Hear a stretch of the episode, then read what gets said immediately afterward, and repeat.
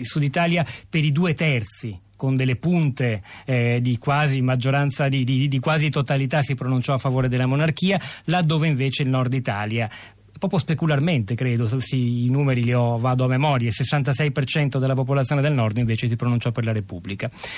Si segnò dunque e si rafforzò ancora di più una frattura. Sì, questa è una frattura che... Uh, Lo chiedo per... a lei perché non ho ancora citato, io ho tra le mani un libro curato dal professor Cassese, da poco uscito per l'editore Il Mulino, Nord e Sud nella storia d'Italia, il sottotitolo Lezioni sul meridionalismo, un libro a più voci molto, molto prezioso, forse anche per capire proprio il, il senso di quella frattura. Ma è una frattura che ha percorso tutta la storia italiana, qualche volta le due parti si sono riavvicinate, qualche volta si sono allontanate, ora sono molto lontane.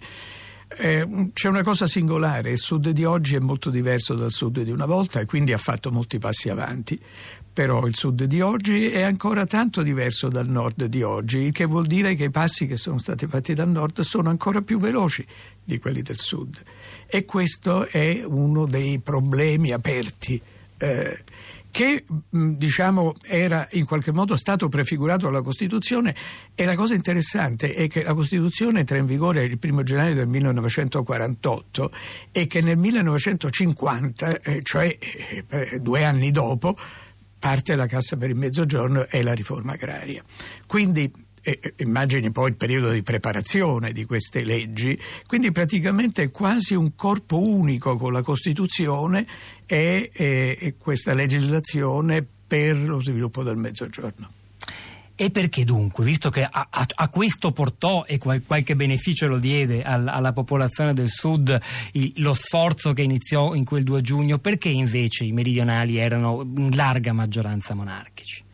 Ma perché il Mezzogiorno è, è, è stato un'area arretrata non solo dal punto di vista economico, ma anche dal punto di vista sociale e dal punto di vista politico, più legato a delle tradizioni di carattere borbonico, meno legato a quello che veniva chiamato una volta il concerto europeo.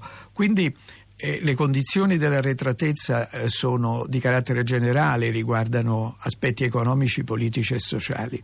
Secondo lei è facile riuscire a, a comunicare dei ragazzi molto giovani i, i valori, i, i moventi, ciò che stava nella testa delle persone che fecero quella scelta settant'anni fa? Guardi, secondo me è facilissimo, basta spiegargli quello che c'era prima, cioè quello a cui si è contrapposta la Costituzione. E quando uno parla di libertà di parola, spiegare che i giornali erano sottoposti a, a, a censura durante il fascismo fa vedere subito il bianco e il nero, la contrapposizione.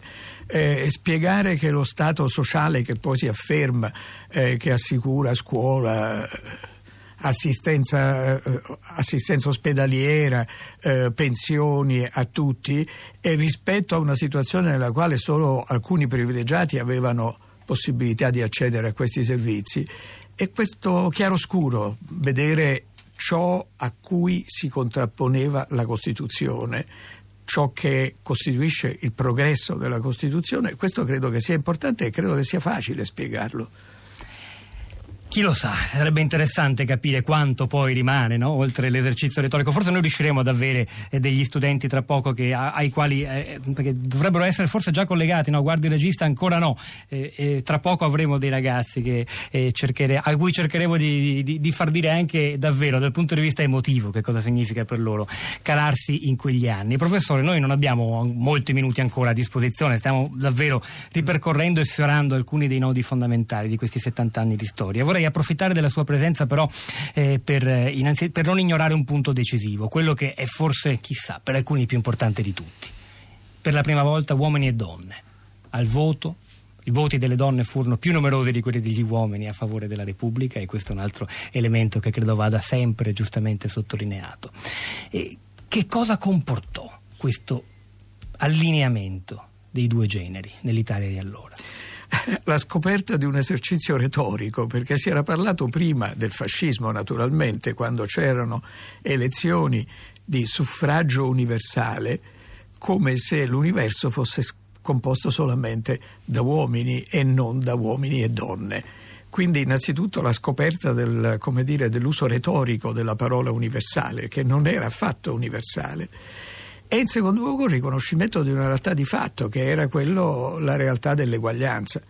realtà dell'eguaglianza che però si afferma concretamente solo molti anni dopo, perché solo alla metà degli anni sessanta, e quindi stiamo parlando venti anni dopo, che alle donne fu consentito di accedere a tutte le cariche pubbliche.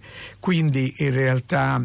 Beh, il percorso è ancora lungo, ancora tutto da compiere. Soltanto nell'ottantuno si cancellò il delitto d'onore, faccio appunto, riferimento quindi, a una nostra recente trasmissione. In realtà qui vale anche, al di là della retorica della Costituzione, anche di un certo romanticismo costituzionale, di un patriottismo costituzionale che io condivido, anche, come dire, bisogna un po' fare esercizio di, un, di analisi rispetto alla Costituzione, alla sua lentissima attuazione, cioè il fatto che la Costituzione in larga misura, come Calamandrei scrisse subito dopo, fu una promessa non mantenuta, una promessa, come dire, che, che, che ha, ha ritardato tanto nella, nella, nella sua attuazione.